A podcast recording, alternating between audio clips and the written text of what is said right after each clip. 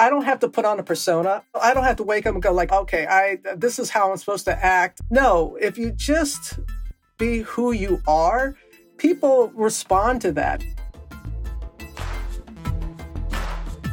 I'm Carly Zakin. And I'm Danielle Weisberg. Welcome to 9 to 5 ish with the Skimm. We've run into so many questions over the years and had so many moments where we needed advice, and we got it from women who'd been there. And that's what we're bringing you with this show. Each week, we're helping you get what you want out of your career by talking to the smartest leaders we know. Because we know your work life is a lot more than nine to five. All right, let's get into it. Today, our guest is Robin Roberts. You know her as the co anchor of Good Morning America, a job she's had for over 15 years. In the anchor chair, Robin has covered some of the biggest events and stories of our time from Hurricane Katrina to the Oscars to presidential elections. And Robin's been in the Disney family for more than 30 years, first joining the company as a sportscaster on ESPN. She's won a number of awards throughout her career, including a Peabody, a Walter Cronkite Award, the Arthur Ashe Courage Award, just to name a few. In addition to her day job, Robin's also written multiple books. Her latest is out now called Brighter by the Day. And perhaps most importantly, Robin was a state bowling champion at age 12. Robin, welcome to 9 to 5 ish. Thank you for ending on the state bowling championship. Thanks. Of all the accolades, that is the one that warms my heart. It's important to end on the most important one. I feel like it sets the uh, the stage well. You know, like you were a high achiever at 12. You know, I just I went for it because at the age of 12, living in Mississippi at my age, that was the only sport they would let girls participate in at that time. So I said, okay, if that's the only one you're going to let me do, I'm going to try to be my absolute best. Well, we are very proud to have this state champion bowler on the show. First time. so we are going to jump into it with our lightning round. Are you ready? Oh, let's do it. Quick questions, quick answers. Okay.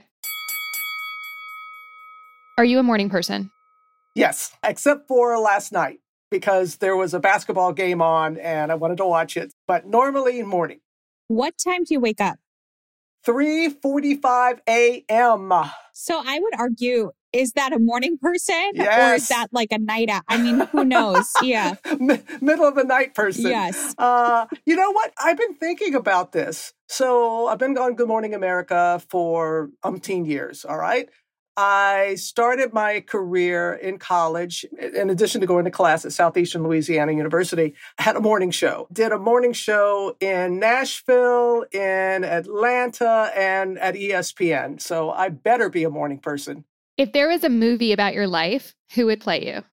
Halle Berry. Yes. I, uh, uh, Ariana DeBose. Ooh. Ariana DeBose. You're trading them out. I feel like either one is good. Yes, yeah. yes. I, I, I'm trading them out. Do you have any hobbies or skills that we can't Google? Oh my gosh. You should see me with Angry Birds. I mean, that is a skill set, I have to say. I just like wasn't expecting that to be your answer. Yeah. Complete this sentence. Uh Which Uh-oh. best describes your workday working nine till? Nine till, nine till, nine till, nine till. Eh, and There, you cannot put any number after till. It's endless. What's the last show you binge watch? last show I hacks. Oh, I love hacks. I was on a flight. I know I'm late. Oh my gosh, it is so good. So good. And I was I was late to the game with that, but oh my gosh. So I I'm loved it. Loved it. Her, loved yeah. it. Didn't want the plane to land. Last question. If you could have any meal anywhere right now, what would it be? And where would you be? It would be in Key West almost any restaurant in Key West. I get in trouble. In fact, somebody just today said they're going to Key West and they wanted uh, restaurant recommendations. And it was like two pages long. I was there in February and I just had amazing key lime pie. I think I had like six Mm. pieces of pie in like 12 hours. It was great. And not all key lime pies are the same. I, I, don't know like there's the the thick meringue. ti- okay, well, actually, this Yeah, is the oh. last question. Are you Okay. key lime pie with meringue or key lime pie with whipped cream? Ah, whipped cream. Me too. The meringue just takes away. Yeah, see there? I have one more question. Who's someone you haven't interviewed yet that you want to interview? Oh gosh, they're no longer with us, but Nelson Mandela was a person I really, really, really wanted to to interview because I felt that he was about reconciliation, not retaliation, and um, he was just a, uh, just somebody I just really admired. That's a good one. All right, we are going to move into the meat of our interview. So, we so far in this show have talked about Robin as a child bowler, Sham. champ. Yep, right. But I want to know what else were you like as a child? Just take us take us back. What, were- what were you like Oh. as a oh. kid? What was your childhood? I'm just curious. That's that was my childhood. We moved to my father was in the Air Force, which was great. Proud military brat right here. And we moved to Izmir, Turkey. I was, I was about six years old. And it was such an adventure. And I just loved that my mom and dad, we wouldn't live on a military base when we lived abroad. We would get an apartment and we'd have to learn the customs and had Turkish neighbors. And that's how I think of my childhood as just being curious and wanting to know more uh, about other people. I was pigtailed, big eyes, and just thought anything and everything was possible. But I am the proud product of Lawrence and Lucy Marion Roberts, my mom and dad. I blow two kisses when I step into the studio every morning, heavenly toward them and just so grateful that um, they really instilled a really strong foundation with me. I had a really fun childhood. It was an adventure every step of the way, and I'm so grateful for it. I love that. And I mean, it's really interesting that you guys rented an apartment, had that experience. You're talking about your parents. What were their expectations like, or what are some of the things they instilled in you? That's a really good question. You know, I'm the youngest of four. I benefited from having two older sisters and an older brother. And they wanted, my mom and dad wanted each of us to be responsible, grow to be responsible adults. They didn't care how much money we made, how much influence we had. They really wanted us to be of service to others. And I, I've said this lately, and this is what they would say to each of us. We're a, a limited edition. There's nobody else like us. We're a limited edition with unlimited possibilities, not unlimited potential. I know people use that word potential when I when you say that, it's like, oh, I mean, I'm not doing anything really right now. I have the potential to do something great, but the possibilities are are endless, and and that's something that they taught me.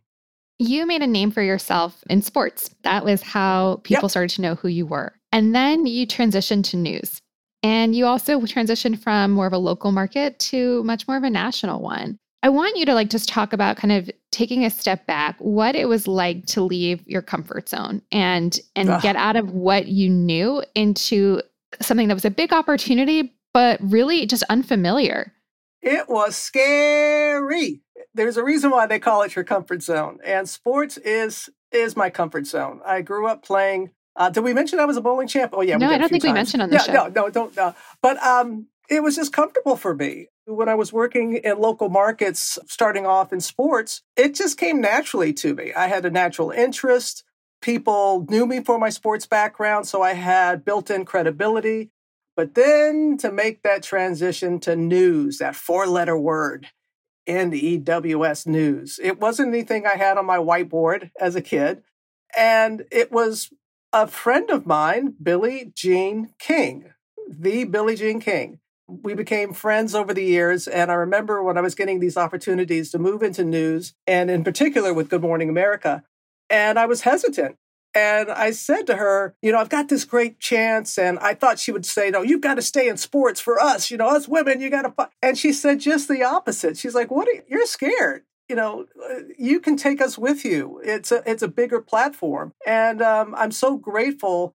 The things I've been able to do at Good Morning America and in the news division, never would have happened had uh, I stayed in sports. I just really, really am just abundantly blessed in so many ways. I want to talk about one of the pivotal moments in, in that transition to news. It came during Hurricane Katrina, and you flew down to the Gulf Coast where you're from. Tell us about covering that. Wow. I had just become the co anchor with the Diane Sawyer and the Charlie Gibson. I'm sitting next to them as the third co anchor. And I'm having, as many women we do, the imposter syndrome. Like, how did I get here? Am I supposed to be here? Why did I leave sports? And Hurricane Katrina hit the Mississippi Gulf Coast. And that is where, as you said, that's where I'm from. And if you remember, when we initially were reporting on the storm, it didn't seem like it was that bad. It seemed like maybe we had dodged a bullet. And later in the day, we realized how bad it was. And I had lost contact with my family, which was normal growing up on the Gulf Coast and being a part of storms, I, I, wasn't too alarmed, but I was concerned that I hadn't heard from my family. My father had passed away shortly before that, and my mother was too ill at the time to evacuate. So she stayed, and my one sister and her children stayed with my mom in Biloxi, Mississippi. So I lost contact. I'm asked by ABC later that day to fly down to uh, the Gulf Coast. And I, I was like, uh, sure, I'm gonna, I'm going down to find my mama. You think I'm going down there to report? Thanks for the ride. And I, we made it down to Lafayette, Louisiana, and then drove all night long to get to the Mississippi Gulf Coast. And being from that area, I could see with my own eyes man, the destruction was unlike anything that we had been reporting. And we made it to the Gulf Coast, and there was a blockade, and they weren't going to let anybody go through.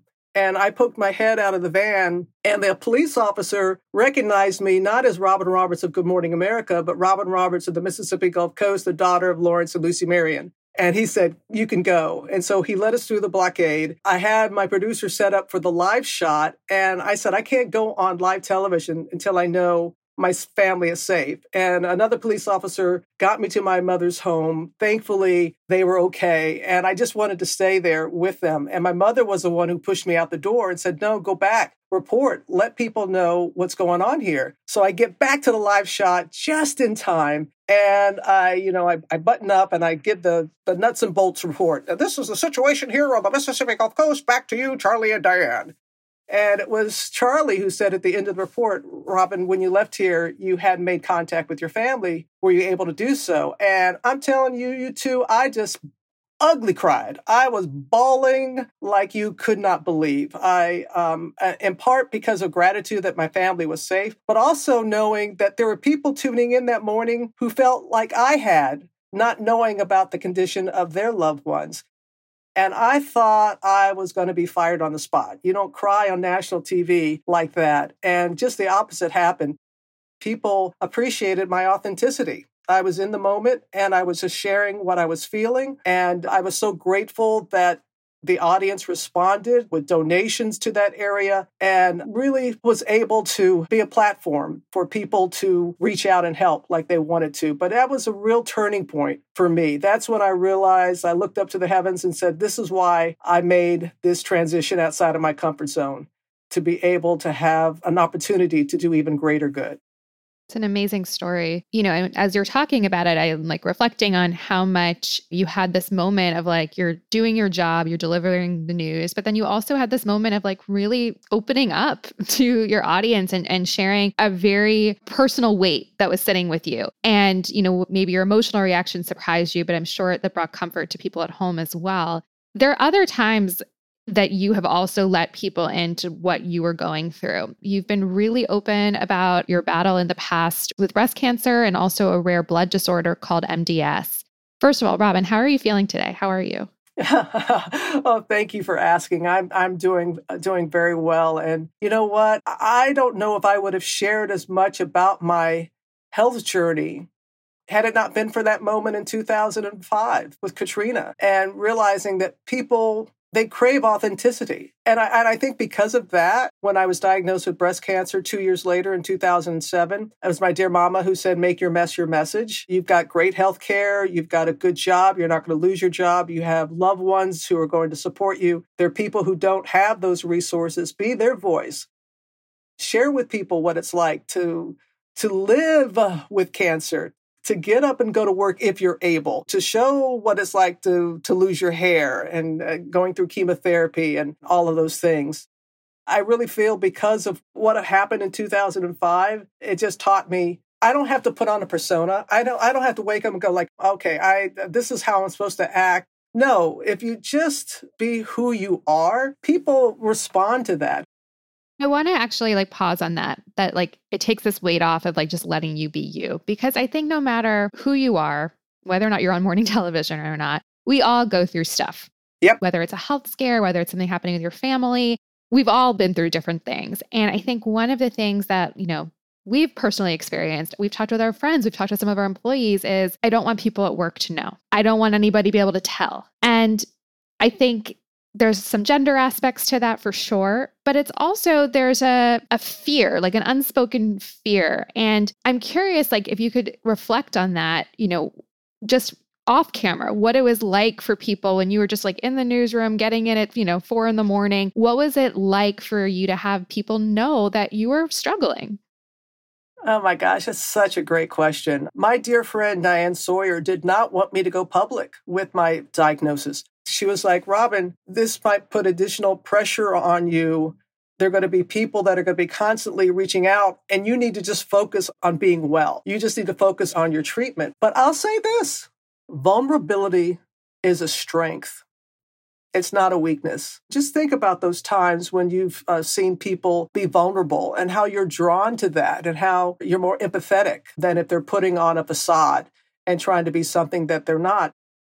For instance, um, my longtime partner, Amber, is currently going through breast cancer, and she did not want to go public for the longest time. And it's, you know what, it is, it is a personal choice what to share and how much to share, but she did not want to for a period of time. And then when she started her treatment and knew that I was going to be missing work a lot and that people would, would think, oh, is, am I ill again? She was ready to share. And once she did and allowed me to do that, a weight was off of her shoulders because it's not like she was hiding what she was going through and, and, and, is going through. But there's something about when you just pull back the curtain and let people in, and it's returned to you tenfold. My motivation was not to be helped, but to help. But I was the one helped in return by sharing so much. I think listening to you, there's obviously a sense, huge sense of positivity and optimism it's no surprise then that your new book is called Brighter by the Day. where do you, not only where does that come from, but how do you keep it up?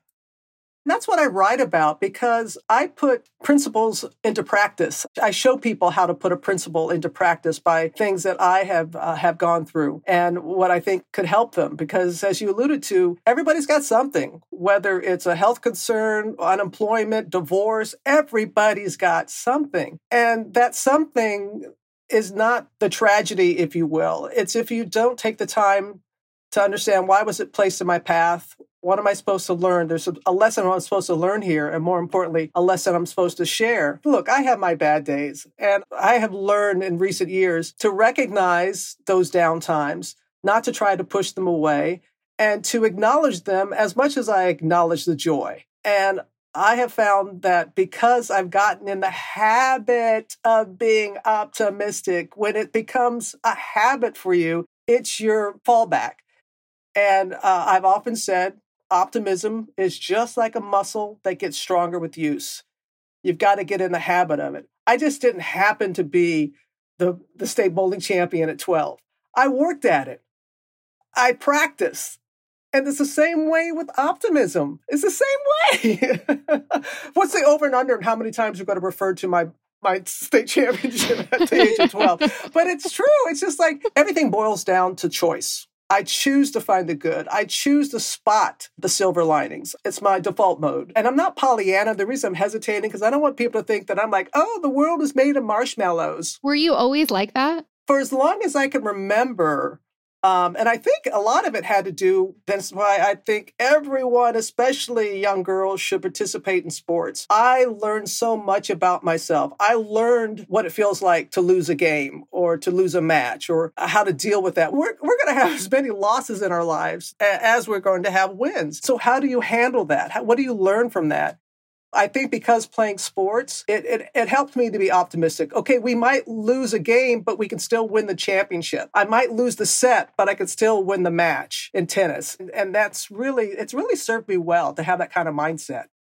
I really like how you put that in perspective because the one thing I would say that comes across very clear, and I was trying to figure this out, is you don't sound Pollyanna. Thank like you. there are a lot of times when there are these super optimistic people, and it's like I kind of want to like hate them a little bit. And your your approach is very refreshing, and it is that authenticity. This is Danielle's way of saying we wish you well. Yeah. No, I'm a fan. That's funny. It's my way of saying I'm a big fan. You two are great. First of all, you guys are great. Can I just can I just aside? Um, my my little tribe was so excited that I was going to do your podcast. Oh, Oh, You have a huge following. that's so thank nice. you. Yeah, and I, I just I just had to get that in there. So now I know why. Oh, that's so nice. Okay, so we've got two questions I want to make sure we get to. The first is we have a listener question from Margot, Okay. and Margot wants to know Your colleagues and co anchors have all credited you as a source of inspiration, as a mentor, and as a friend. What kind of relationships do you try to build in the workplace? And how do you support the people around you? Margot, boy, you got some good listeners. That's a good one. Um, gosh, uh, and, and it's it's changed over time as I've become the matriarch. The old, it's a, a fancy way of saying old. Er, I know how scary it is. I, I know, especially for younger colleagues who are are are in this business, how intimidating it can be at times and how we're very much in the public's eye and, and now with social media people can say uh, anything about us. So i listen. I don't just talk to them. I listen. People i don't feel do that enough. You know sometimes you say to a colleague you say morning not even good morning just morning as you're passing. But i make a point to actually stop stop look at them listen to them and reassure them, be a cheerleader for them, but to be real with them also. Especially the young ones, they love to be critiqued. They want feedback. Sometimes it's like you're in a silo so many times. And so to be able to really just counsel and to just be someone that they know that they can count on and that I'll be real with them and I'll give them uh, honest feedback. And sometimes just a hug. Can I just say it? Yeah, I break it. I break that six feet. rule. Uh, yeah, I just I was gonna it was hard. it's hard. It was hard these last couple of years. I'm Southern. We hug. We hug. Okay, last last question. You mentioned your tribe. Someone else we should have on the show. Oh gosh, Jennifer Garner. Get Jennifer Garner. You would love having her, and she would love being on your show. Hey, tell her Robin sent you. Okay, We we will. Oh, I know. I know you both will. Yes. we, we absolutely will. will right now. um, Robin, thank you so much. And we're glad you're feeling good and sending our best to Amber. Bless you both. Thanks for listening to this episode of 9 to 5 ish with the Skimm. A new episode will be in your feed again next Wednesday. In the meantime, check out our news podcast, Skimm This. Every Thursday, we cover what you need to know each week in 30 minutes or less. And we've also got another podcast, Pop Cultured with the Skimm, where each week we're covering the pop culture moment everyone's talking about. New episodes drop every Tuesday.